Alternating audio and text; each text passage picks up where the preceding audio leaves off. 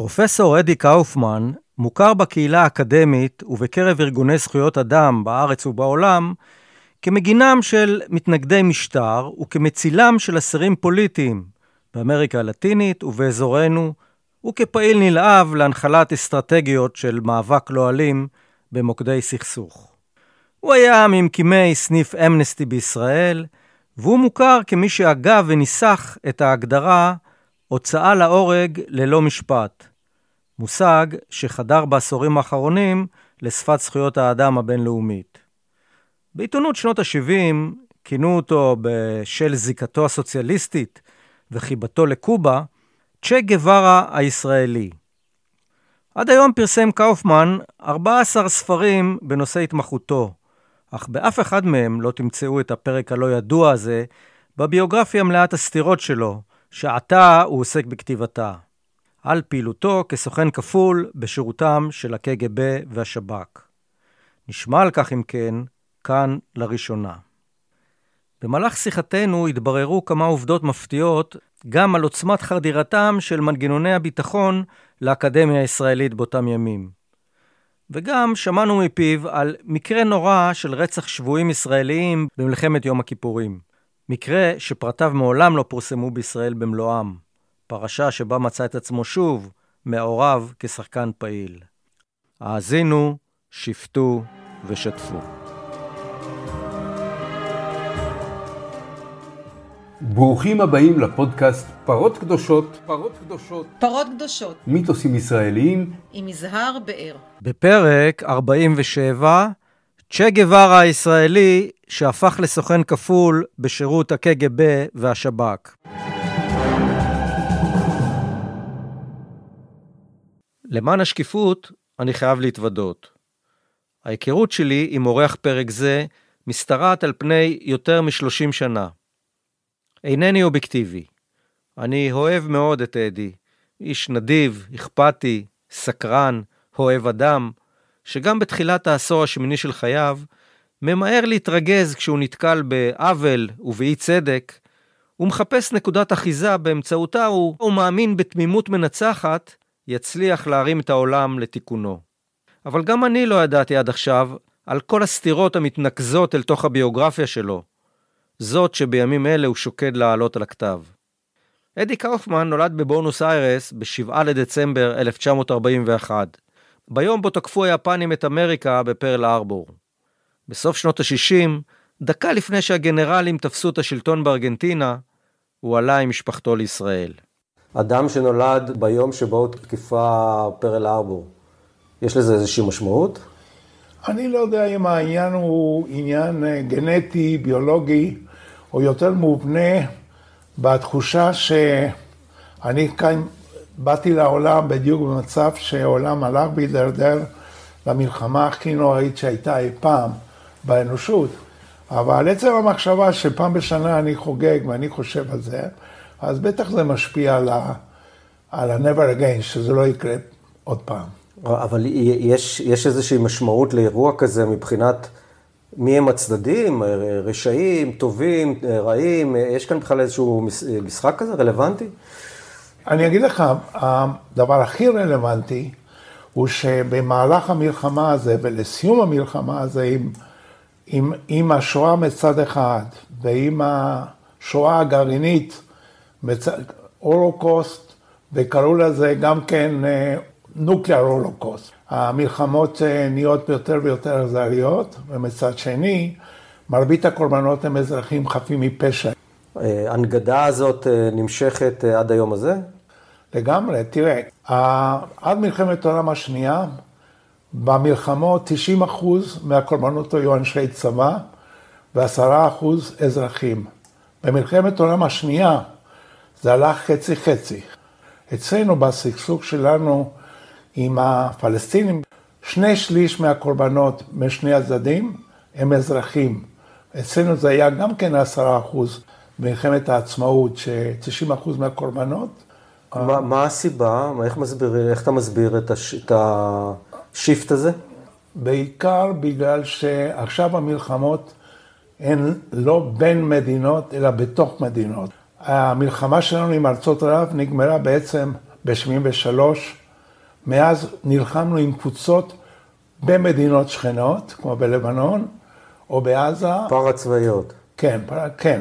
קוראים לזה באנגלית not interstate, אבל intrastate. Mm-hmm. וכמובן שהחזית היא כבר לא גבעה זו או אחרת, אלא מקומות אורבניים עם אוכלוסייה אזרחית בעיקר.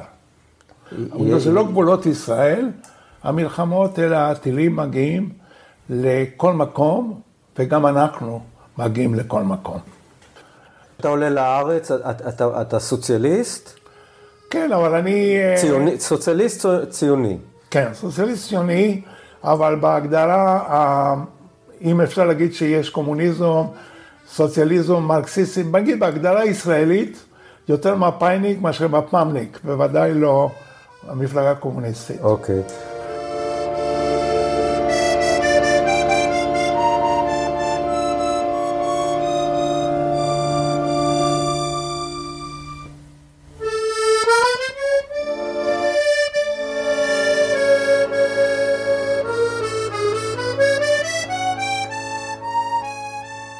זמן קצר אחרי עלייתו לארץ, התחיל קאופמן ללמוד באוניברסיטה העברית בירושלים, ותוך זמן קצר מצא את עצמו בעמדת זינוק לתפקיד יושב ראש התאחדות הסטודנטים.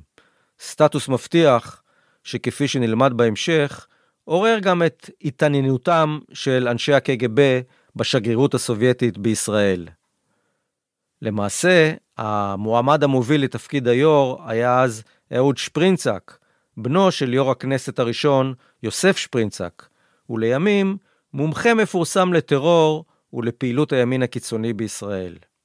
קאופמן, שאז סגן היו"ר לענייני חוץ, היה דווקא מרוצה בתפקידו, ולא חשב להתחרות בשפרינצק הכריזמטי. שהוא צבר ויש לו שם של משפחה מיוחסת, הוא אדם אה, מבריק והכל, וכל זה אני תמכתי בו שיהיה, הוא המועמד ליושב ראש התאחדות לסטודנטים, ואני שמח בחלקי, הרבה נסיעות גם לכל העולם, סגן יושב ראש ענייני חוץ, מייצג את הסטודנטים בישראל וחוץ לארץ, למה לא? אבל מה שקרה, שכשנפגשנו בחיפה, בשביל לבחור ב... זה מה שנקרא ועידה שנתית של התאחדות כן. הסטודנטים, התברר שיומיים לפני זה אורי אבנרי פרסם בעולם הזה שהוא בעצם איש השב"כ בגבעת רם, באוניברסיטה העברית. כולנו היינו מופתעים, הוא לא סיפר לאף אחד. וזה גם uh, הפתיע אותי, כי אני הייתי חבר שלו, אבל uh, הייתי באיזשהו מצב שלא ידעתי מה לעשות, ובעצם ביקשנו לדחות את, ה, את הבחירה של הנשיא ל... אה, מה זאת אומרת איש השב"כ? הוא היה סוכן של השב"כ? הוא היה הוא, בתפקיד חשאי? הוא היה בתפקיד חשאי, וכביכול היו שם סטודנטים זרים, היו שם סטודנטים ערבים. כן. אז התפקיד שלו היה כל, כל בעיה שצריך לדווח או לטפל או משהו. אבל הוא, הוא, הוא היה אה, אה, במשימה מול הסטודנטים או... לא, הסטודנטים מול... לא ידעו. לא, לא אבל מה היו המשימות שלו? מה היה התפקיד שלו? אני בעצם, אה, גם כשראיתי את אהוד אחרי זה הרבה פעמים, אף פעם לא התעמקתי ושאלתי אותו יותר מדי פרטים, אבל ההנחה הייתה, באותה שנה, אנחנו מדברים על 66, 60 ו... עד תחילת 67, ייתכן והמשימות היו בעיקר לגבי אה, פגיעות אה, בביטחון המדינה, הייתי קורא לזה, אבל לא הייתה אלימות בקמפוס ולא כן. הייתה... אבל הוא, הוא, הוא פיקח גם על הסטודנטים הערבים בעצם. כמו, כן, כן. זה, על, כל, על כל הסטודנטים, יכול להיות שגם היו קומוניסטים קיצוניים, אינני... אינני כן. אבל אז דחו את ה... זאת אומרת, ברגע שהתברר שהוא איש שב"כ, אז המועמדות כן. שלו נפסלה? כן. לא, זאת אומרת, הוא בעצמו הבין שהוא לא יכול להיות יושב ראש התאחדות הסטודנטים ב... בזמן שהוא איש שב"כ באותו זמן. כמובן. זה הוא הבין את זה. אבל כולנו... עד אז הוא הלך עם זה, זאת אומרת, אם הוא היה נבחר, וזה לא, לא היה... לא, לא, אני יודע לא ממנו, אה, באמת, אה, אני יודע ממנו שהוא אמר, אילו הייתי נבחר הייתי עוזב, זה, זה ברור. הוא לא היה... זה היה נחשף. לא, היה מתפטר בשקט, אז זה לא, לא, אני מאמין באמירה הזו, שהוא לא היה ממשיך. הוא בקושי קיבל כסף, אז הוא לא רצה להפסיד משרה בלי משרה. נשמע לי הגיוני במידה מסוימת, אתה היה נשוי, אולי גם היה לו כבר ילד, וזהו, זה אחריות. Mm-hmm. אבל על כל פנים הוא ירד, ואז זה מין קואליציה של בלתי מפלגתיים למיניהם. זה כלל את קרני ז'בוטינסקי, הנקדש של זאב ז'בוטינסקי מצד אחד, והגזבר שלי אחר כך מהמפלגה הקומוניסטית. זה מין חזית של כל מי שלא היה מפא"י. בזכות התמיכה מקיר לקיר נבחרת. כן. ואני עולה חדש, גם היום העברית שלי לא מי יודע מה, אבל אז ודאי היו לי קשיים, ואז היו לי, שהיו שאלות, איך אתה חושב שאתה יכול לנהל שיחה עם ראש הממשלה, אם אתה עוד אה, עולה חדש, ולא הייתי בצבא עוד. אני בעצמי הייתי קצת בספק אם באמת מגיע לי, כי אני עולה, אבל מצד שני, נלחמתי על הזכות להיות שווה, אמרתי, הרי אני אזרח ישראלי, ואם יש לך סבא שהוא היה בין מייסדי ראשון לציון, או לא, זה לא צריך להיות פונקציה, ועל זה הלכתי, והלך לי קלף ונבחרתי, להפתעתי, נבחרתי. ואז היה מאבק על שכר לימוד, שביתה כללית של שבועיים בכל הקמפוסים. הטכניון שכר רכבת בשביל לקחת סטודנטים לעצרת בירושלים, רכבת. ואני יושב ראש התאחדות הסטודנטים. אפילו יש כמה מאמרים בעיתונות של אותה תקופה, שאמרו הצ'ה גווארה של הסטודנטים. הלבישו עליי דמות של אה, דרום אמריקאי מהפכני, ונכון שאני הייתי גאה בהיותי דרום אמריקאי, ולא הסתרתי את זה, גם לא במבטא, לא, אבל מצד שני, אני הייתי אדם מתון. באיזשהו שלב, אתה, אתה בעצם הולך בדרכו של אה, שפרינצק, והופך ל... לאיש אה, השב"כ. לגמרי בהפתעה, אבל אני אגיד no regrets, אני לא מצטער, כי הסיפור הוא סיפור שעד היום אני מצדיק אותו. מה קרה? כשהייתי סגן יושב ראש התאחדות הסטודנטים, אה, אני פיתחתי יחסים עם הרבה שגרירויות, וגם אה, היינו בכמה ועידות במדינות קומוניסטיות וניסינו לחזק את מעמדה של ישראל דרך התאחדות הסטודנטים. לי לא הייתה ביקורת אה, בתקופה הזו על, על מדיניות ישראל לפני 67, זאת האמת גם, שהרגשתי מאוד נוח עם ה... הרבה פעמים משרד החוץ אה, מימן את הנסיעות שלנו למקומות שונים, אז, אה, אבל זה היה מקובל וככה זה עשיתי. אני הייתי גם מזכיר, מזכיר כבוד של מועצה למען יחסי ישראל-קובה. כי תמיד אז בתקופה הראשונה של קובה הייתי מאוד אה, להוט ובעד אה, מה שפידל קסטרו עשה שם וכולי.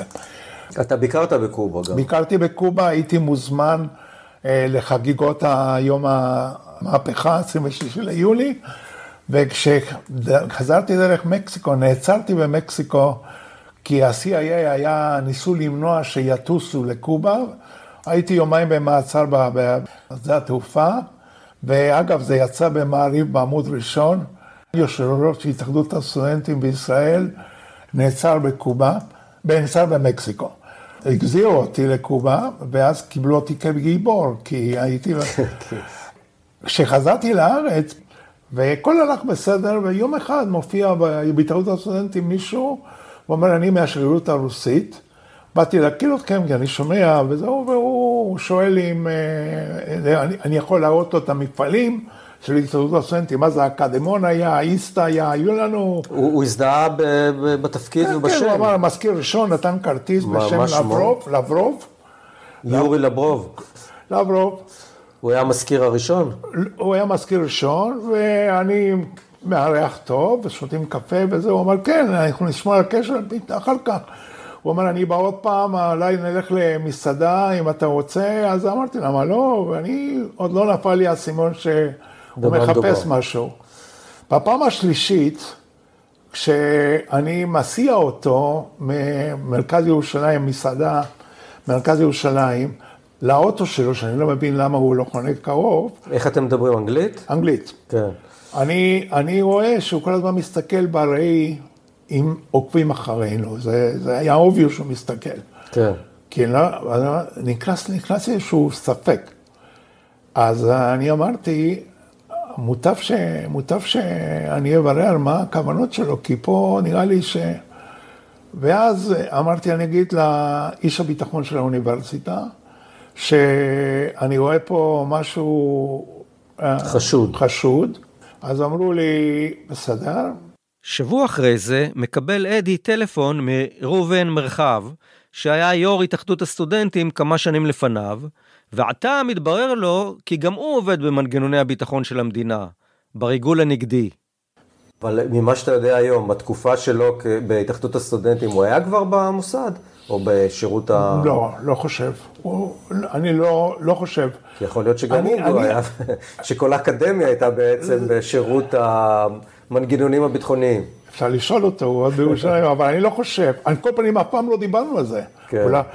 ואז הוא אומר לי, תשמע, זה חשוב מאוד, אתה צריך לשחק את המשחק, כי יכול להיות שקודם כל, אם אתה מעסיק אותו, אז הוא יעשה פחות נזק עם האחרים, כי אתה תעסיק אותו, שייקח, אה, שישקיע בך הרבה זמן, אבל חוץ מזה, אנחנו צריכים להבין את הכוונות. אתה צריך לשחק את המשחק, ואני כמובן גם, אה, שלא עוד לא הייתי בצבא אז, אז אני ממש הרגשתי פטריוט. אה, וגם, גם מאז שהייתי בארגנטינה לא סבלתי את המפלגה הקומוניסטית. בגלל הפנאטיות כן. של לתמוך בכל מה שבקרמלין אומרים, להגיד, כן. כמו, כמו כנסייה, כן? כן? אז אני הרגשתי מאוד נוח עם זה, ואז כל הסיפור של שנתיים, בעצם, ש... זה נמשך עד מלחמת ששת הימים, ואז... רגע, הקשר ש... בינך, בינך, בינך לבין לברוב, הרוסי, נמשך שנתיים? אחרי שנה ומשהו, יכול להיות ש... הוא עזב או יעזבו אותו, אני לא יכול להגיד, אבל בא פבלוב, פבל, לברוב נתן לי את פבלוב. ומאוד מעניין שהשני, הייתי מעט חודשים. המזכיר הראשון החדש. שהחליפו אותו, כן. כן.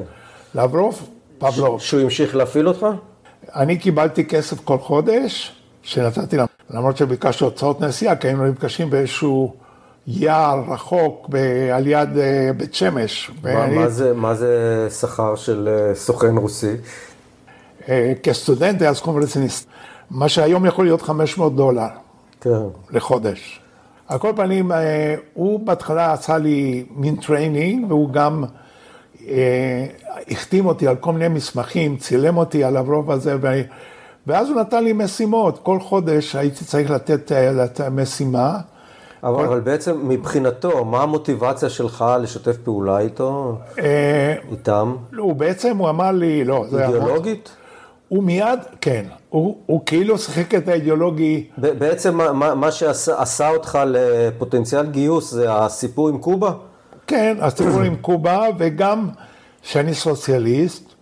חוץ מזה, לדעתי, עם הרבה סבלנות, הוא חשב שאם אני יושב ראש התאחדות הסטודנטים... אתה יכול להיות ראש ממשלה. בדיוק, היו, אתה יודע כמה חברי כנסת היו, שהיו פעם יושב ראש התאחדות הסטודנטים, לפחות ארבעה חמישה. אתה מבין? אז זה סיכוי לא רע, השקעה כן. טובה. והוא כאילו הוא רצה לעשות, אני הבנתי מהמשימות שנתן לי, חוץ מאחת, שזה בעיקר training בשביל uh, שאני אהיה יעיל כמרגל. אבל כשיגיע הזמן שאני אהיה בקבינט או באיזשהו מקום אה, כן. חשוב, אז זה כבר יהיה, אני יודע. אחרי כמה פגישות פנים אל פנים, הוא, הוא בדרך כלל כאילו הלך לצוד אה, חוגלות. כן. והוא הלך, הוא הלך עם, אה, עם אה, רובי ציד, כן. והיינו נפגשים על יד, אה, על יד בית ג'מאל. אני הייתי משאיר את האוטו רחוק, הייתי צריך לפתוח את המכסה כאילו שהייתה תקלה, וללכת ברגל 300 מטר, ושם הייתי פוגש אותו, הוא היה עם הרובה, והיה נותן לי כמה הנחיות, וכל פעם היה נותן לי משימה, ובסוף הוא אמר לי, אני לא צריך לראות אותך יותר, הכל יהיה, תחפש לך מקום באיזשהו יער, שאני יכול להשאיר לך את הכסף.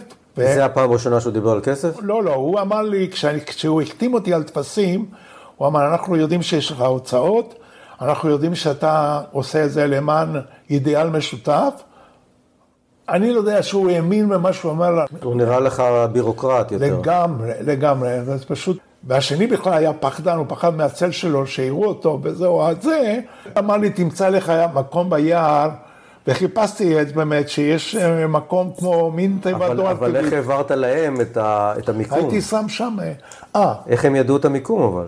אה, היו לי כמה פרטים סביבתיים שציירתי, וכן, העברתי להם את המיקום. איך העברת להם?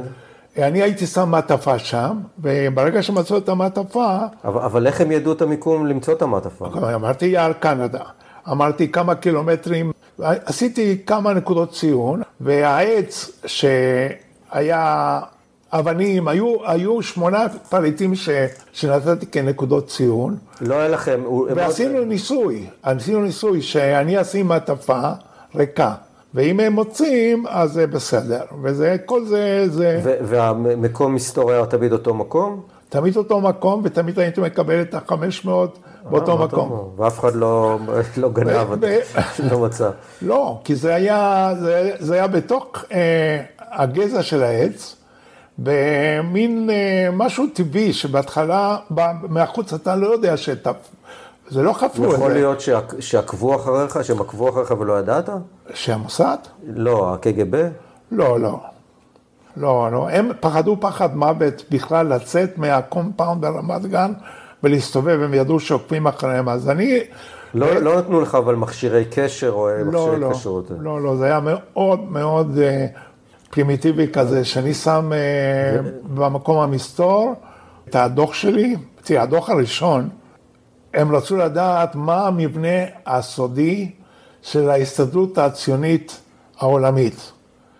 כי הם ידעו שיש סוכנות ויש בניין סוכנות, וההסתדרות הציונית העולמית, בתפיסה אולי האנטישמית שרווחה שם, הפרוטוקולים של זקני כן, ציון. בדיוק, זה משהו סודי, אמורפי, זה גם לא סודי, יש כנס כל שלוש, כן, כי אני, איפה אני אמצא את הקשר בין הסוכנות היהודית וההסתדרות הציונית והמבנה של ההסתדרות הציונית?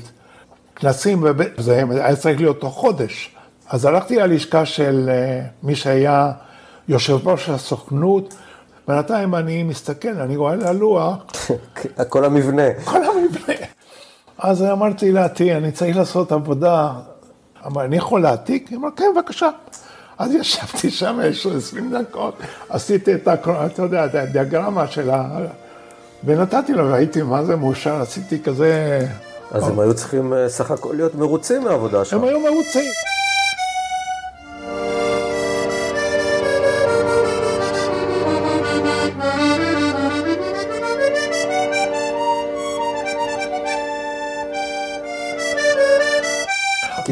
מבחינה מקצועית, לא התרשמת מהקג"ב לא, שאתה לא. נתקלת איתו. גם לא אהבתי אותו, לא הייתה לי שום אמפתיה. האדם הזה, עשיתי ארבעה חמישה אה, משלוחים שהוא ביקש, והאחרון זה היה בדיוק מקיים לששת הימים, שבוע לפני זה.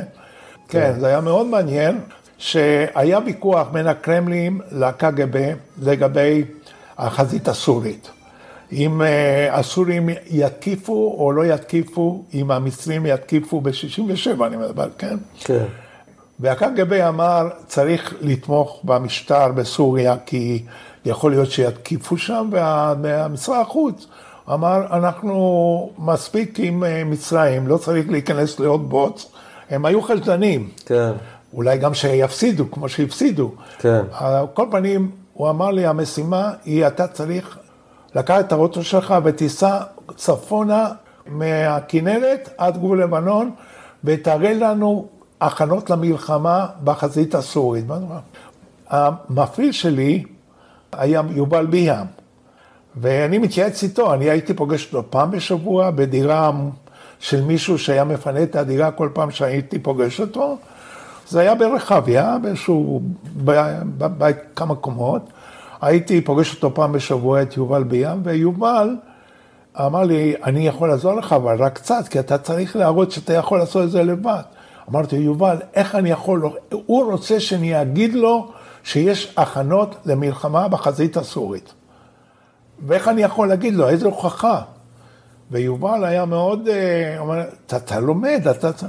אז חשבתי איפה שיש מחנה צבאי, שיש שילוט בכביש, כתוב דואר צבאי משהו, אני אכנס עם האוטו עד שייתנו לי להיכנס איפה שיש מחסום, ואז אני אסתכל ואני אגיד מה שאני רואה, ואולי וכך עצרתי בארבעה... זה... אבל זה, זה לא הפריע למפעיל שלך שאתה מוסר ידיעות אמת? מה זה ידיעות אמת? מה אני יודע? אני מסתכל מהמחסום, אני לא יכול להיכנס, אני רואה אם יש טנק או לא. אז אני, אני כבר הבנתי שהקג"ב רצה שאני אגיד שתהיה מלחמה ושצריך לתמוך בסורים. זה, זאת אומרת, צריך לחזק את הסורים. לא ידעתי על הריב הפנימי, זה אחר כך קראתי על זה יותר מאוחר, שבאמת הסיבוך עם סוריה לא היה מתוכנן על ידי ה... אז זהו, זה מה שרציתי לשאול אותך, אה, לימים הייתה טענה היסטורית, כן. שהרוסים עשו בעצם פרובוקציה שהובילה למלחמת ששת הימים. כן.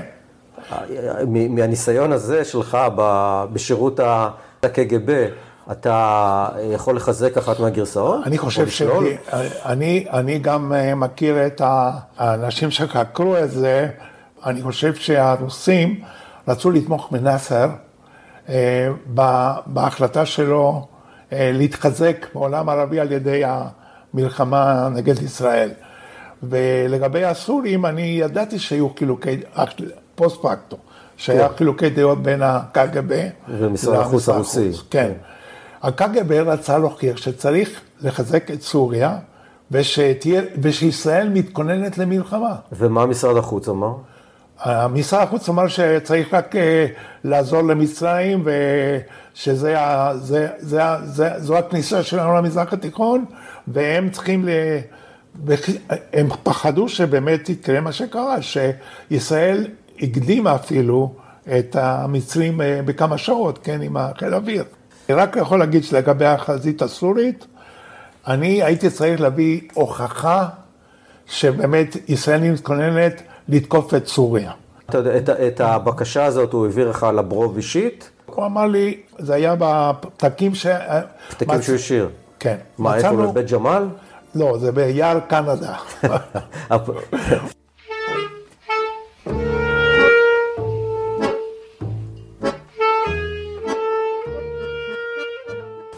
המפעיל שלך, יובל, כן. נוצרו ביניכם סוג של יחסים מיוחדים. מה, מה אתה יכול לספר על זה?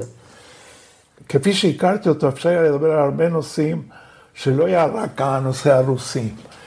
אהבתי אותו עמוק עמוק כבן אדם. אני חושב שגם האחרים שהכירו אותו, הוא היה אדם אה, במיוחד גם חכם, גם ישר, גם מבין. גם ליזה, אשתי, הכירה אותו, כי באיזשהו מקום, בגלל כל ההרפתקאות שהיו לי, שהייתי נעלם מהבית לכל מיני דברים, היא התחילה לחשוד שמא יש עוד משהו אצלי בחיים הפרטיים. לא שיתפת אותה? כן, הייתה, היה, הגיע הזמן שהיה צורך, ואז יובל ישב איתה, ואז גם היא הכירה אותו, ו, ומאוד מאוד אה, העריכה אותו. ולכן הקשר הוא היה מאוד עמוק, מעבר למה שהייתי אומר, אה, אולי אה, עושים את זה עם כל הסוכנים הכפולים, אבל אצלי, לדעתי זו הייתה רמה, רמה של ידידות מאוד עמוקה. כשנפל במלחמת ששת הימים, ואני רואה שזה לא רק אני, יש עוד שני יובלים שאני מכיר, שנולדו אחרי מלחמת ששת הימים. אתה, אתה קראת לבן בכור יובל כן. על, לזכרו, כשהוא כן. הוא, הוא נהרג במלחמת ששת הימים בפריצה כן. לירושלים, נכון? בדיוק, בדיוק, בפריצה לירושלים. הוא מפקד כן. בצנחנים. כן. אחרי מלחמת ששת הימים וסגירת השגרירות הסובייטית בישראל, ניסה אדי, בעידוד מפעיליו מהשב"כ, לחדש את הקשר עם מפעיליו מהקג"ב, אך ללא הצלחה. האם עלו הרוסים על התרמית והבינו שהסוכן שלהם מופעל למעשה על ידי ישראל? אי אפשר לדעת, אבל אדי, שחרש מאז את מדינות העולם שתי וערב, מקפיד לא להיכנס למדינה אחת, לרוסיה. היות ויש לי תיק שם, אני החלטתי, אני לא נוסע. עד היום אתה לא נוסע לרוסיה בעצם הייתי בכל זה. המדינות השכנות, חוץ מרוסיה, כל המדינות השכנות. אבל מ... למה בעצם אתה לא נחשפת כסוכן כפול? אני לא, היום. אבל אני לא יודע מה הם יודעים. אני, כל פנים, לא שמעתי מהרוסים אף פעם מאז. אבל ליתר ביטחון אני נוסע, מה עוד שעם פוטין, במיוחד, שהוא היה קג"ב בעצמו, ואדם כזה מקיאוולי, או רספוטיני, אני אומר, אז עם פוטין נראה לי אה, מאוד מסוכן. תראה מה הוא עושה עם תיירים סתם עכשיו. כן, כן. אז תאר לך, אם אני בא לזה התעופה, התיק נשאר שם בתיקייה של הקג"ב. כן, אז אם אנחנו מדברים על מיתוסים, אז אפשר להגיד שמהניסיון האישי שלך כסוכן כפול, כן. שעבד עם הקג"ב, כן. מיתוס האיום של הקג"ב כארגון אה, כמעט מיתולוגי, כן. מהניסיון שלך הוא לא בדיוק, אה, נראה, נראה די חובבני. לפחות ברמה של אנשים שאני הכרתי, זה אין לי מדגם גדול, יש לא, לא, לא, לא, לא מה שחשבתי. אבל אני רציתי להוסיף משהו שמאוד חשוב בשביל לסיים את זה. אוקיי. בחיים שלי לא עשיתי שום דבר נגד או בקשר לכל ערבי שאני מכיר. ואני רוצה להגיד את זה בצורה מאוד גלויה, כי אני הקדשתי חלק גדול מהחיים שלי לעבוד יחד עם עמיתים פלסטינים בכל הרמות, גם ברמה של NGOs ובוודאי ברמה האוניברסיטאית, בכל הרמות. וכשהייתי מנהל מכון טרומן, הסיפור שלי הוא הפוך. איך הלכתי רחוק מאוד בשביל להגן על העצמאות שלנו, כן. ולא להיות משתף פעולה של מוסדות הביטחון. כן.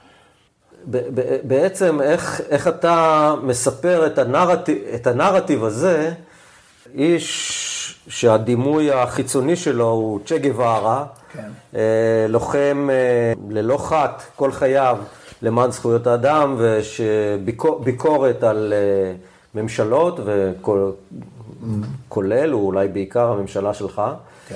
איך אתה מסביר את מה שסיפרת עכשיו, להיות סוכן כפול מטעמה של הממלכה, איך אתה מיישב את שני הניגודים האלה?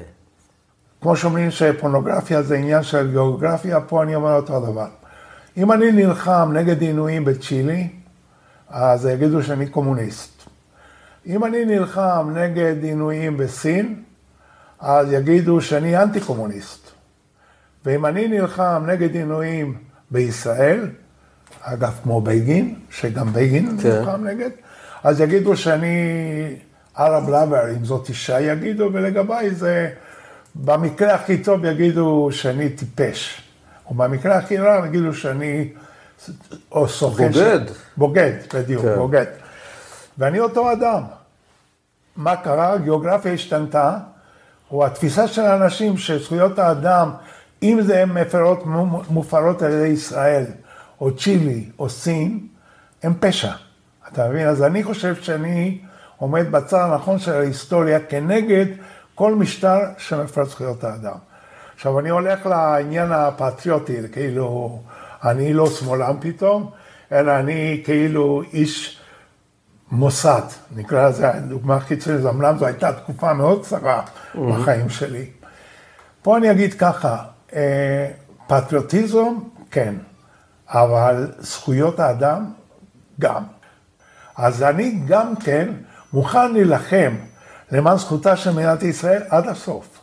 ובוודאי שברית המועצות ב-67' לא חשבה על, טובתה של מדינת ישראל באותה תקופה, וגם עכשיו.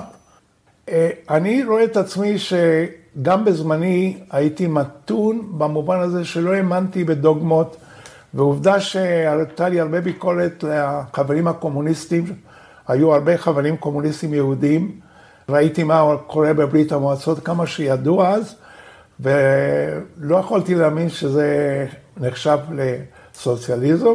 מצד שני, כשאני מסתכל על עצמי היום, אני חושב שהמתינות היא הקו המנחה יותר מאשר השמאל כשמאל או הימין אה, כ... אגב, מה, מה היו התגובות של אה, ידידיך הערבים והפלסטינים כשהם שמעו על, ה, על התפקיד הזה שלך כסוכן... אה, למען האמת, זה רק עכשיו יוצא החוצה.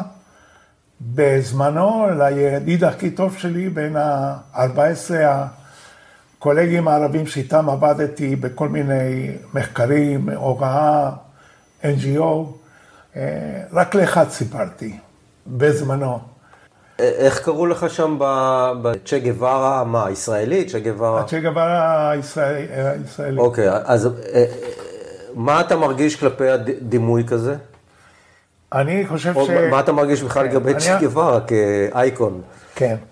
בוא אני אגיד לך, אגב, אה, הייתי בהרבה מקומות שאיפה שהוא נולד, איפה שהוא נלחם, זה מאוד, הוא אדם שמאוד מעניין אותי, ומה שהוא כתב, הם דברים בסך הכל לגבי המטרות די מתונים, וזה שווה מאוד, וגם אתיקה, אתה לא הורג אסיר ודברים כאלו, אבל בוא נעזוב את זה. מה שרציתי להגיד, אני לא כזה, בגלל ש... אתה לא צ'ה גווארה. לא, אני לא צ'ה גווארה, יש לי אמפתיה לאנשים שמוכנים לתת הרבה מהחיים שלהם למען הכלל, למען החברה, וזה מה שהוא עשה. זה מה שהוא עשה בדרך שלו. כן. עכשיו, הדרך שלי היא שלושה דברים, אמרתי, זכויות האדם, מאבק למען השלום, והשלישי, זה לא המטרה, אלא האמצעים. והאמצעים של מאבק לא אלים, שיש למצות אותו לפני שמגיעים למלחמות שבחלקם צודקות וחלקם לא צודקות. דוגמה, גם ב-67' וגם ב-73' אני הייתי לגמרי מחויב להגן על מדינת ישראל. לא הייתה לי, לא היה לי שום ספק שאנחנו במצב של מלחמה, מה שנקרא אה, בשפה המקצועית שלנו, just war. מלחמות אה, אין ברירה. אה, אבל כשהגיעה מלחמת לבנון, 82, אני הייתי בלוס אנג'לס ב-UCLA, וכמו שבמלחמות הראשונות, 67, מיד הלכתי, 73 הייתי במקסיקו, והגעתי בין המטוסים הראשונים, ונשארתי 200 יום ברמה הסורית. פה ב-82 אמרתי, כל זמן שאני בלוס אנג'לס, ואני לא מחויב לחזור, אני לא חוזר. ולא חזרתי, ולא השתתפתי. כי זו הייתה מלחמת ברירה, וכל אחד יודע את זה היום. כן. אז, אז רק אם נחזור, נגמור עם צ'ה גווארה, כן. אז באיזה נקודות אתה אומר, אתה לא איתו? אני לא איתו, כי קודם כל אני עכשיו אומר את זה, אבל לא כשהייתי צעיר. כשהיית יותר... צעיר היית יותר הזדהית עם ה... כן, כי הוא הפיל דיקטטור, והיה היה חזון של מדינה, כל אזרחיה, כמו שאומרים, עם צדק חברתי וחלוקת האדמות לעיקרים, כולם. Mm-hmm.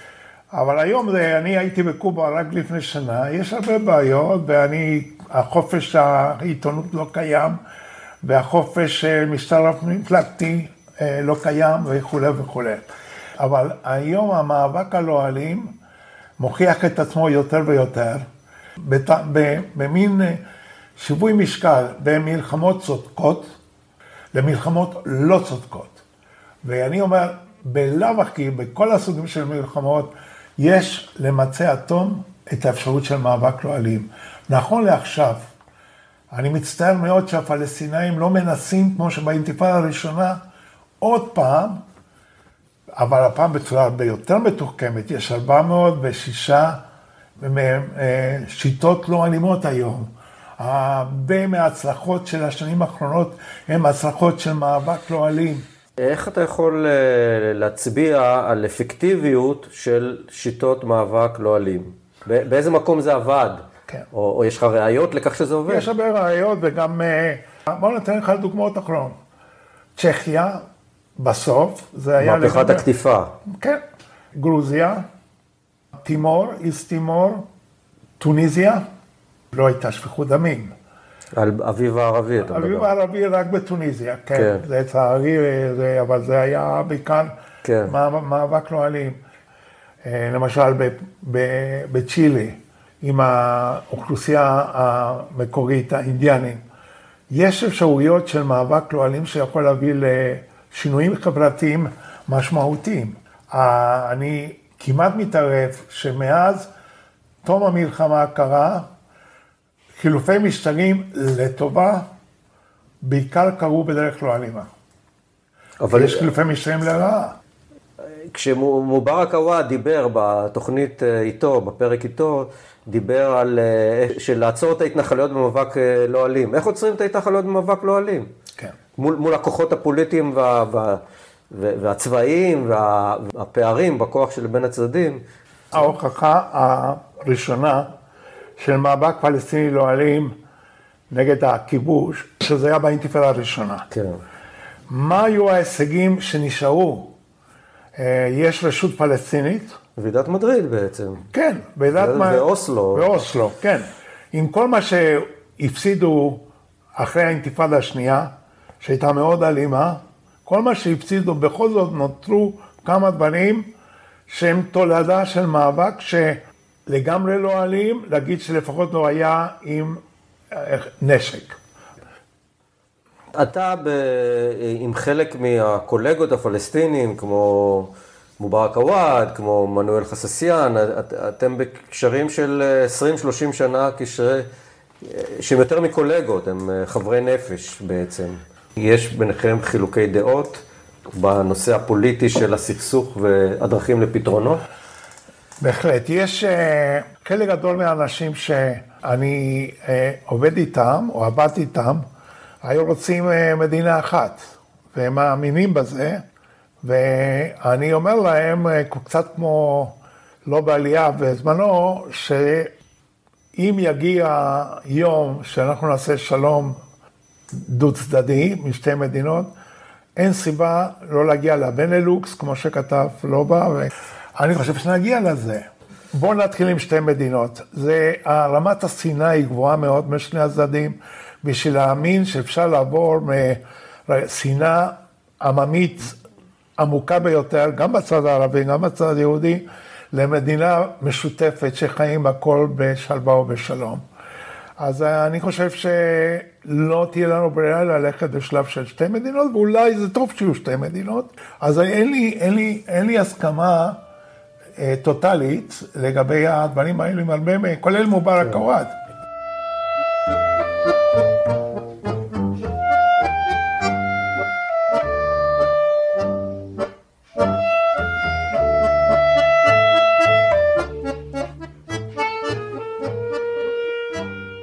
לפעילי זכויות אדם יש לעתים דימוי כמי שפועלים בשולי החיים האמיתיים, שהם חסרי השפעה מהותית מול ממשלות ומנגנונים בעלי עוצמה עדיפה בהרבה. אבל כמה אנשים שחווים לאדי את חייהם, או את חירותם, יוכלו להעיד אחרת. ב-1976 ניהל אדי מסניף אמנסטי בלונדון קמפיין חוצה יבשות לחילוצם של שני מתנגדי משטר מאורוגוואי ממוות בטוח. במדינות אמריקה הלטינית תופסים גנרלים את השלטון בתמיכת ארצות הברית ומנהלים מסע ציד אכזרי אחרי פעילי שמאל, אינטלקטואלים ופוליטיקאים מהצד הלא נכון של המפה. גם באורוגוואי מוכרז משטר צבאי שעוצר מתנגדי משטר. כמה מבוקשים שמצליחים להימלט לארגנטינה נרצחים שם בידי המשטרה החשאית, בת בריתם של הגנרלים מאורוגוואי. שניים מהנמלטים לארגנטינה היו הסנאטור ווילסון פררה ובנו. פתאום התחילו לחטוף ולחסל אה, בצורה המונית. רק בשביל לסבר את האוזן, אחד מ-500 אורוגוואים היה בכלא. אחד מ-50 הוא היה במעצר ושוחרר, אבל היה במעצר ואולי עבר עינויים, אחד מ-50. אחד מכל 50 באוכלוסייה? כן. ואחד מכל חמישה הוא ברח לחוץ לארץ, אחד מכל חמישה. אני... חמישית מהאוכלוסייה? חמישית מהאוכלוסייה, שניים וחצי מיליון, כן, חמישית. מה אתה אומר? וכשביקשנו את השמות האלו, שניהם נחטפו, עם עוד, אה, עוד שניים, כאילו, בשביל להגיד שהם היו אה, גרילה, טופמארוס, למרות שהם היו מהמפלגה הימנית. נחטפו ונרצחו תוך 48 שעות, ולא יכולנו לעזור. אמנם אני הייתי יום ולילה וניסיתי, אחד היה סנטור והשני היה יושב ראש אה, הבית התחתון. זה היה קומבינציה של השירותים החשאיים של ארגנטינה ואורוגוואי. אוקיי. היה מה שנקרא Plan Cóndor, תוכנית קונדור, קונדור זה כמו... כן, כן. התוכנית של ה-CIA. אה, לא, כן, זה כאילו ארגנטינה, צ'ילי, ברזיל, אורוגוואי ופרגוואי, כולם משתפים פעולה ביטחונית המשטרים הצבאיים על מנת לחסל, לחסל את המורדים נגד השלטון, או אלו שמאיימים. אני גם הייתי מנוע מלנסוע למדינות האלו בגלל שאני נתתי עדות בקונגרס בארצות הברית על אורוגוואי, על, הפרו, על העינויים, אז אני הכרתי אחד מהשניים שנרצחו, גם, והייתה לי גם מחויבות מאוד אישית. חיפשנו שגרירות שתתפוס את ארבעתם ותציל אותם. אבל השניים שלא היו בעיר, היו במין חווה רחוקים, ואז לא תפסו אותם. והבן שכבר הגיע למונוס איירס, טילפן במונוס איירס ללונדון, ביקש אה, גוביינה, ואמר עכשיו, אה, מה אנחנו עושים? אה, תגיד לנו. ואני, מה אני יודע לונדון? אני אמרתי, אנחנו כבר, השניים שכבר נרצחו, חיפשנו שגרירויות, ונצואלה, כל מיני מקומות. כמובן, ארצות הברית. אני הייתי בקשר עם הסטייט דפרטמנט מלונדון, ואמרתי, הרי בגלל שהוזמנו לקונגרס, אתם תשלמו על זה אם לא תיתנו להם אפשרות לצאת. עכשיו צריכים ללכת לנשיא וידלה ולהגיד, הש, השניים האלו שנשארו בחיים, מיד צריכים להגיע לקונגרס כי הם מוזמנים לתת עדות, hearings, ואם אתם לא... ללכת לוידלה, לנשיא. זה מה ש... בכל זאת, הוא לא עשו את זה, השגרירות האמריקאית, לבושתם לא עשו את זה. כי אז זו התקופה של הקונדור. כן, כן. תוכנית הקונדור. כן, לא עשו את זה, כן, בדיוק. ו, ובקיצור, בסופו של דבר, ברונו קרייסקי באוסטריה, שר החוץ האוסטרי, אמר, אנחנו לא רוצים לקבל אותו. אז יושבת ראש של אמנסטי אוסטריה הלכה לקרייסקי, ברונו קרייסקי, וביקשה ממנו באופן אישי. ברונו קרייסקי טילפן לשגריר מעל הראש של שר החוץ, בלי להגיד לשר החוץ, הוא אמר לה, אם אתה תבוא ותציל את ווילסון פריירה בבן, אז אתה תהיה אדם שלא ישכח אותו לעולם. אומר לו, ברונו קרייסקי לשגריר. השגריר אמר, בסדר, אני מחויב לזה, אני אעשה את זה. זה כמו בסרטים. נשארו בבית, נשארו האבא והבן צריכים לרדת למטה ורואים את המכוניות של המשטרה החשאית הארגנטינאית ללא מספר זהות, בלי לוחות זהות. כן. רואים, אחד עוצר למטה, אבא מצליח להיכנס לבגאז' של כתב לה מונד, ויוצא, והבן יורד במדרגות. יורד במדרגות, זה, לא יודע, שתי קומות, שמגיע למטה, תופס אותו ביד מישהו מהש... מהשירותים הביטחוניים, ומגיע בדיוק השגריר האוסטרי, עם האוטו של השגרירות האוסטרית, ויוצא החוצה, באמת סופר גבר, לוקח את היד השנייה של, של חואן ראול פריירה, ואומר לו, It's mine, I am the ambassador of Austria. והשני הוא סתם בוק ועמד, הוא, הוא לא יודע אנגלית, אבל הוא פעם נבהל, הוא, הוא, הוא נותן לו, את ה... ולוקח אותו לאוטו, ואומר לנהג, אני נוהג, לא פחות ולא יותר, כי אני עושה לי... השגריר אומר. השגריר, כן. הנהג הולך אחורה, הוא נוהג, למה הוא נוהג? כי הוא רוצה להיכנס לשגרירות, הוא שובר את ה... אפילו היה איזשהו אה, מחסום קטן בחנייה של השגרירות, הוא נכנס, וככה הם ניצלו. השניים נהרגו, אבל השניים ניצלו, ואתה יודע, הייתי אולי 48 שעות, 70 שעות ליד הטלפון. אז שני הניצולים הם, הם, הם, הם מצאו גלות בלונדון. ובעתיד הם, אה, הוא חזר לפוליטיקה או ש... הוא חזר, הוא חזר ונתן חנינה לצבא, זה סיפור מרתק בגלל... אה, לאיזה עמדה הוא הגיע? הוא היה, אתה יודע מה, הוא שם אותו בכלא שהוא חזר, לכמה, הצבא כבר היה בדרך החוצה. כן. אבל ברגע שהמשטר הצבאי נגמר, עשו לו מקום כבוד בסנאט. והיה כאילו, ואני הוזמנתי להיות אורח כבוד לטקס השבעת הנשיאות באורוגוואי. משרד החוץ הישראלי שילם את הכרטיס שלי, כי הפכתי, ל, אתה יודע, לגיבור לאומי. נסעתי, אגב... בגלל עם... המקרה הזה? כן, המקרה, כן, בעיקר בגלל המקרה הזה. הנציג הרשמי היה שר הבריאות של ישראל בשם קורפו. אתה זוכר מישהו בשם קורפו? הוא... אגב, וקורפו עצמו היה טרוריסט בנעוריו, באצ"ל. הוא היה מייצר פצצות כן. עם מסמרים. הוא בעצם לא ידע לאן הוא נוסע, למה הוא נוסע. אני פגשתי אותו בטקס השבעת הנשיא האזרחי, כן. והוא אמר לי, הדבר הראשון, הוא אומר כאן, נעים מאוד, נעים מאוד, הוא אמר לי, שמע, הוא אמר לי, אני כל כך שמח להיות באורבגאי. הוא אומר לי, אורבגאי? אמרתי, מה זה אורבגאי? תפסתי את הסימון לא שנתנו לו את התזכיר, וכתוב בלי ניקוד כמובן. אז זה לא מתחיל במירי רגב. לא. לפחות בשני מקרים נחלץ אדי לטובת חבריו הפלסטינים, שנעצרו על ידי הרשות הפלסטינית. אחד מהם היה אקדמאי בשם פתחי סובוך. הוא התגורר אצל אדי כשזה לימד בוושינגטון. סובוך כתב מאמר על השחיתות ברשות הפלסטינית, ובתוך 24 שעות נעצר בידי מוחמד דחלן, יד ימינו של ערפאת, והאיש החזק של הרשות הפלסטינית בעזה בראשית שנות ה-90. אדי מחליט לנצל פגישה שנועדה לו עם דחלן בהקשר אחר, כדי להעלות בפניו את עניינו של סובוך. עוד אפילו אמרו לי שכשאני הולך למשרד של דחלן, הוא יכול להיות שהוא תלוי מתחת שהמרתף... עם הרגליים למעלה. עם הרגליים למעלה, עם המרתף של העשורים של דחלן האישיים, הם שם מתחת ל... אני לא יודע, כך אמרו. כן. אז אני בא למשרד שהוא בסדר גודל ענק כזה. זה היה בעזה. זה בעזה, כן, בעזה, כן, בעזה עשיתי. אני נכנס אליו ואומר, אה, הכל באנגלית, אתה לא יודע כמה אני שמח שאתה פה, שמעתי עליך הרבה. דחלן אומר. כן, הוא מדקלם לי מה, מה-CV שלי. כן, הוא אומר, אתה עמדת בסורבון, שמעתי, מה זה? וגמרנו. אז אני אומר, טוב, לפני שאני נפרד, אני לא יודע אם אה, זה הזמן והמקום שאני יכול גם לבקש אה, טובה אישית. אז הוא אומר, טובה אישית? הוא אומר, כן.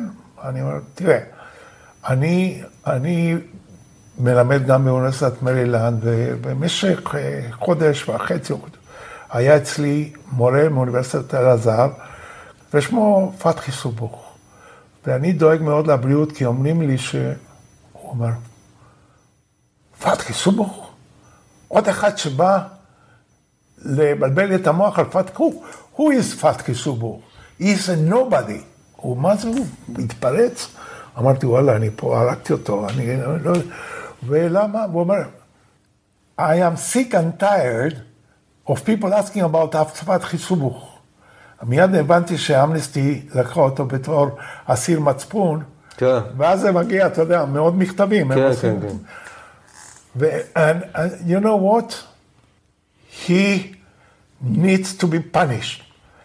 And even I told Arafat, when Arafat talked to me about Fathi Subuk, I told Arafat, over my dead body. תשמע, מילה...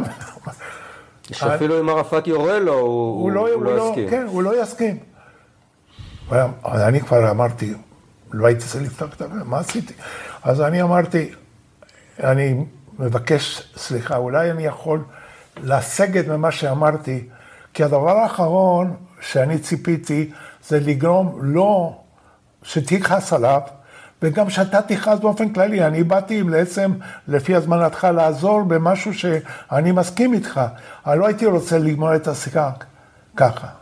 אז הוא אומר, but you know what? I'm done. I'm done with him. As far as I'm concerned, I can let him go. אתה שומע הכל בנוכחותי. ובזה עזבתי. ושאמרתי שלום, סליחה עוד פעם, סליחה, סליחה, ועזבתי.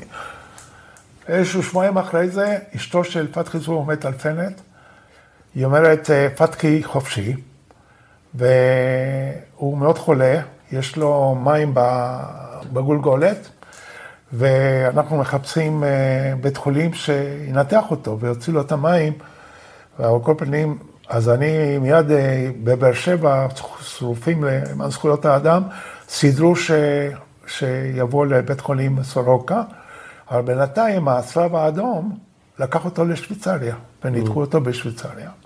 ואיזשהו חודשיים אחרי זה הוא מטלפן, פתחי, ואמר לי, אני רוצה להודות לך, אני יודע מה קרה, ובאמת, אני יכול להזמין אותך לאכול אצלנו? אמרתי לו, כן. הוא לקח אותי למסעדת, מסעדת דגים. ו... איפה, בעזה? בעזה, בעזה. ואז, ומאז הוא... היו לו אסונות במשפחה, הבת שלו נרצחה על ידי חמאסניק בגלל שהיא הלכה קצת יותר אוי. בחופשיות, ובן אחד, בקיצור, אני חושב שהוא ירד מהארץ, כמו שאומרים, לגרמניה. כן. איאד אל-סראג', הפסיכיאטר הנודע מעזה, עסק רבות באבחון ובטיפול בטראומות של ילדי עזה מהעימות המתמשך עם ישראל. הוא גם היה אומבוצמן שפרסם דוחות על פגיעות בזכויות אדם של הרשות הפלסטינית, והיה מוכר על ידי ישראלים רבים מתחום בריאות הנפש וזכויות האדם. למה הוא נעצר? הוא נעצר אה, בגלל שהוא בריאיון עם הכתב הראשי של ניו יורק טיימס שעסק הרבה במזרח תיכון. אה, אותו הכתב סיפר שאייד אמר שערפאת is both corrupt and incompetent.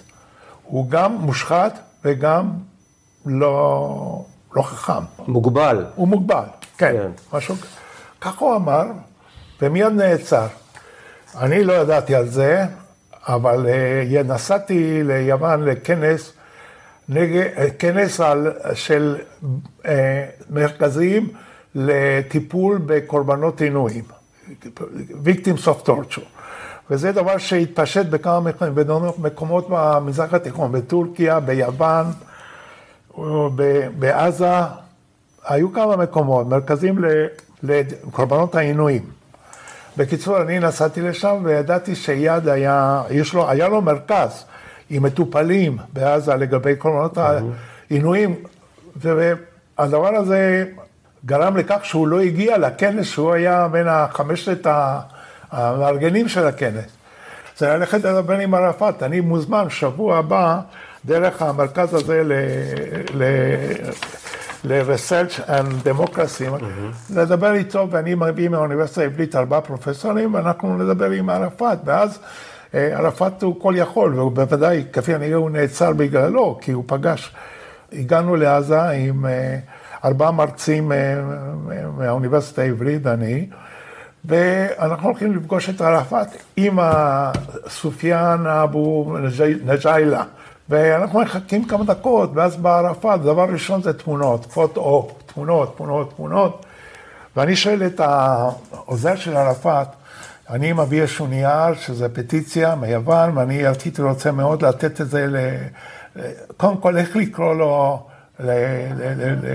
למיסטר ערפאת? Uh, you have to call, you have to call him your excellency, ככה, זה גם... ביקשו ממך. כן, your כן. excellency, בסדר. אז אני אמרתי, your excellency. אז טוב, אז מגיע הזמן, ערפאת אחרי התמונות, הוא יושב לו בכיסא קצת מלכותי, ואנחנו יושבים מסביב, ואז הוא אומר, Welcome, talk. אז אני הראשון, כי אני כאילו ראש המשלחת, הוא אומר, אנחנו כל כך שמחים שאני פה, וכל uh, your excellency, ואז הוא נרדם לי. אתה יודע שאני...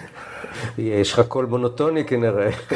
אני מסתכל מסביב ואני רואה שאף אחד לא יודע מה לעשות. אז אני עושה, and I'd like to thank you on behalf of everybody, uh, ואולי work to do, אולי uh, נוכל ללכת ולהגיד לך תודה רק. אז הוא אומר, no, you stay, תישארו, תישארו. אז אני עושה לשני שם, פרופסור שעוסק בפרויד, אז הוא מדבר בעברית, ואז הוא אומר כמה מילים, והשלישי זה מה, מהפקולטה למשפטים, והרביעי זה מדבר בערבית עד אלמנה, וכל פעם הוא אומר, you stay, הוא רצה שם לדבר כולנו. וכבר אין, יותר גמרנו. ואנחנו כבר איזשהו 40 דקות, אתה יודע, 30 דקות, אין לנו. קיבלתם אוכל? אה, קפה. לא, לא אוקיי. קיבלנו אוכל. לא, לא, לא. זה היה ב-11 בבוקר, אולי ב-10, 11, כן. לא. ואז גמרנו, ועוד אומר סטי. אז אני אומר, יאללה, אני הולך ואומר את כל מה שאני. אז היא אומר, your excellency, אם לא מפריע לך, הייתי רוצה לשוחח איתך על כנס שהיה ב- ביוון, ושם היה חסר לנו אחד מה, מעמודי התווך, ושמו היה יד אל-סראז', דוקטור יד אל-סראז'. מתעורר? what, what happens with the יד אל-סראז'? אז אמרתי, הוא, הוא, הוא, הוא בכלא. כן. ואנחנו מודאגים, כי בסך הכל הוא איש שמאוד עוזר בנושא זכויות האדם, בעל שם עולמי. אז הוא אומר, שם עולמי, הוא רק מקלקל את השם של הפלסטינים, הוא, הוא רק מקלקל. והוא גם, אה, איך אומרים את זה, הוא גם פגע בשם הטוב שלי, בשם הטוב שלי. אז, אז אמרתי שלפגוע בשם הטוב זו עבירה, ולדעתי, עבירה על זכות אה, לשמור על השם הטוב, היא עבירה שהיא בהחלט אה, רצינית ביותר, ואילו אפשר היה לקחת...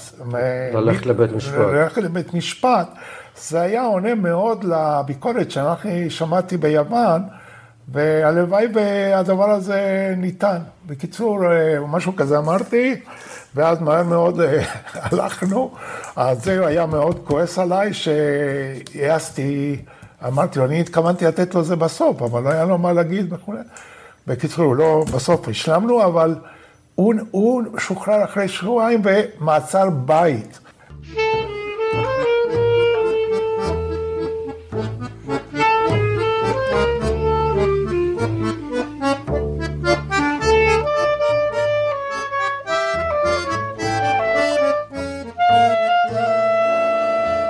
ב-1977, במסגרת פעילותו באמנסטי אינטרנשיונל, טבע אדי קאופמן מושג יסוד חדש שנטמע בשיח זכויות האדם העולמי, הוצאות להורג ללא משפט. באותה שנה, אגב, זכה אמנסטי אינטרנשיונל בפרס נובל לשלום.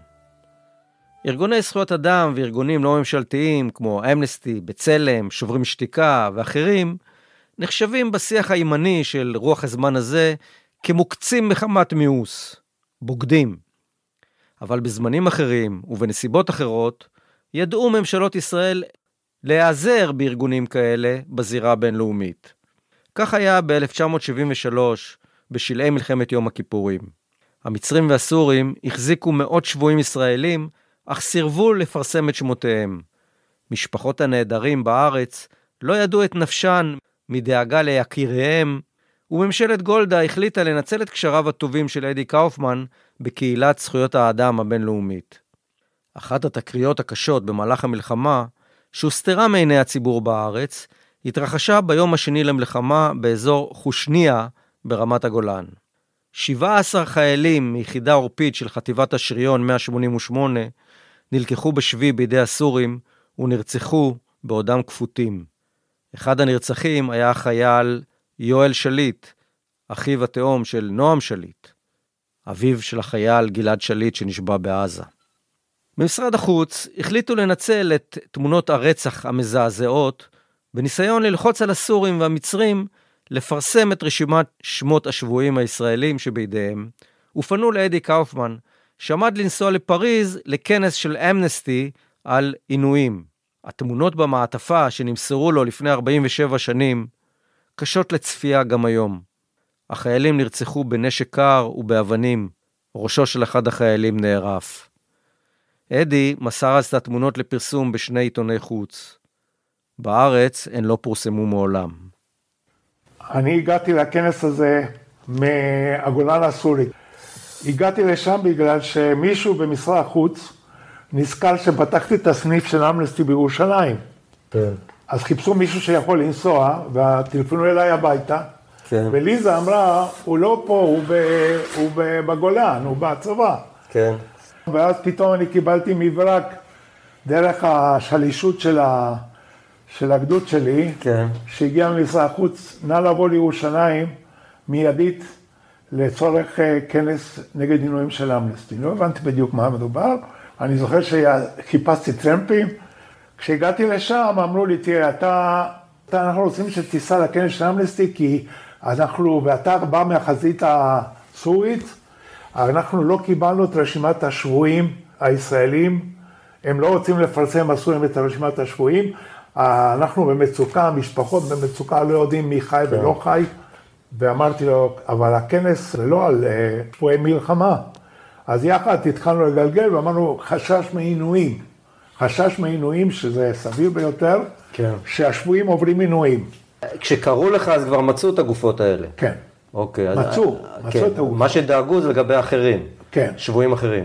כמה גופות סך הכל מצאו שם בחושניה? באמת, אה, באמת שאני לא זוכר, אבל... אה, סדר גודל של 13. בין 10 ל-20, הייתי אומר.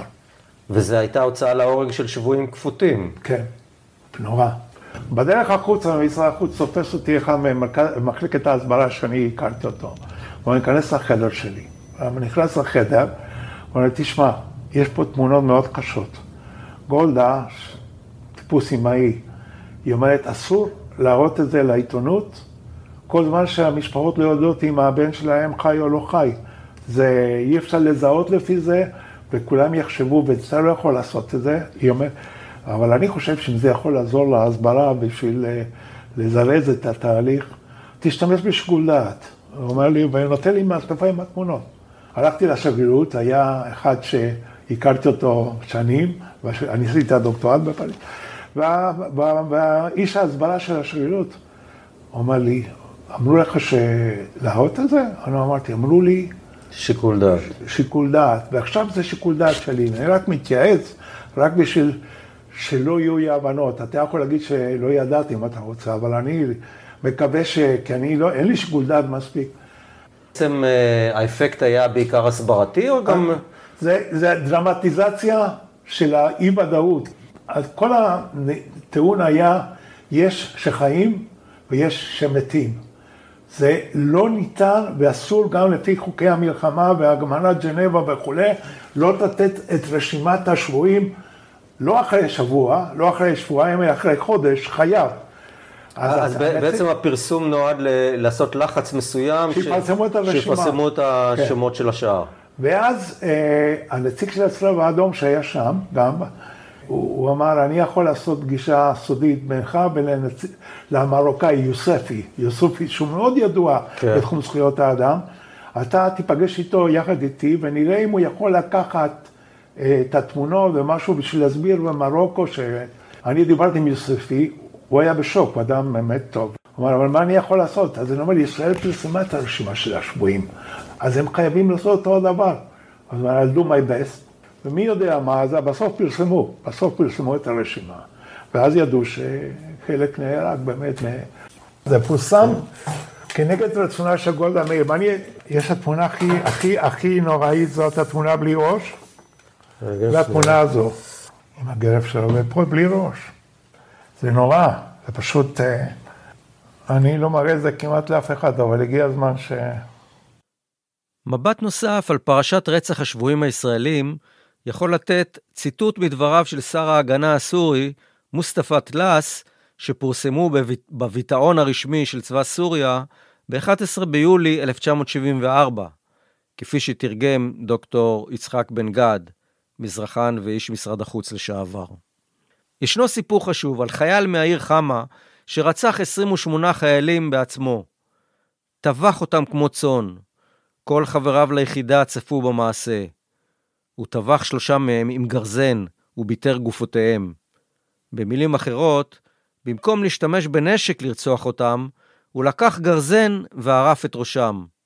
הוא נאבק פנים אל פנים עם אחד מהם, זרק את נשקו ושבר את צווארו, ואחר כך אכל את בשרו, כאשר כל חבריו צופים במעשה.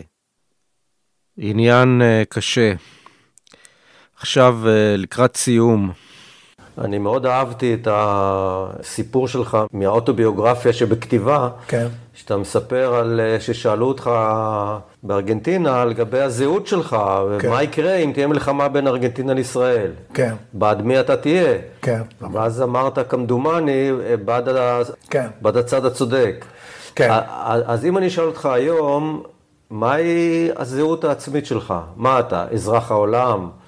אתה ישראלי, ציוני, ארגנטינאי, אה, אה, יש לך, יש לך כמדומני שלוש אה, זהויות פורמליות, נכון? כן. אזרח ארגנטינה, אזרח ארצות הברית ואזרח ישראל. נכון. ואזרח כבוד של אורוגוואי. כן. ארבע. כן. בעולם שאני הייתי רוצה לחיות בו, אני לא הייתי רוצה להיות סכיזופרני עם מה שנקרא multiple identity disorders. שיום אחד אני כזה ויום שני הוא כזה, אלא להגיד שטוב לי לחיות עם הרבה זהויות, ואני לא חושב שצריכה להיות מלחמה או תהיה מלחמה בין ארגנטינה וישראל, ואם יעמוד הנושא לפתח, כמו שבתקופה של הנעלמים היהודים, קורבנות המשטר הצבאי בארגנטינה, אני אעשה מה שהוא צודק, ומה שהיה צודק זה היה לנסות לשחרר את עניי עירנו, כל כך הרבה צעירים mm-hmm. שנעלמו בארגנטינה. אבל אם נשים את זה בקונטקסט יותר כללי, זה לא אני, אלא איך אני שואף שהחברה כן. תיראה. אה, אפשר לאסוף זהויות, אה, וכמה שיותר זהויות תהיה לנו, כן. פחות מלחמות יהיו. במקרה שלי, motherland fatherland ו-loverland. זאת אומרת, למה אני צריך להגיד שאני אוהב את, ה- את ישראל כמו האימא ואת ארה"ב כמו האבא ואת ארגנטינה כמו האהובה שלי, שזה באנגלית אה, נשמע יותר טוב. יותר טוב. Uh, בגלל שיצא לי לחיות בשלושת המדינות האלו הרבה. ואגב, אילו יכולתי לאחל לעצמי חיים ארוכים עד 120, הייתי עוד רוצה לחיות בקוסטה ריקה, הייתי באנגליה שלוש שנים. אני מאוד מזדהה עם המקומות שאני אוהב, ובוודאי שמדינה דמוקרטית היא מקום שאני מרגיש נוח. במידה והמדינה היא לא דמוקרטית, אני מפחד אפילו על עצמי, שמא אני בעצמי אהיה קורבן של, של משטר לא דמוקרטי, כן. ולכן uh, השאלה האם אני צריך לבחור זהויות, אני חושב שכן ירבו, זה יהיה פחות uh, לאומיות שגוברת ללאומנות. אנחנו מסיימים פרק זה בהכרה כי לא רק הכוח יכול לעמוד מול זוועות המציאות ומול נבזויות של משטרים, צבאות ויחידים, המתרחשות במקומות שונים ובזמנים שונים יותר מ-70 שנה אחרי שהסתיימו מוראות מלחמת העולם השנייה. מול האכזריות והשרירותיות הממשיכות להתקיים בחסות ממשלות ומחוצה להן, עומדים קודקס של חוקים, אמנות ונורמות התנהגות שיצרה הקהילה הבינלאומית לשמירה על זכויות האדם שנברא בצלם, ואנשים הנלחמים לקיימם.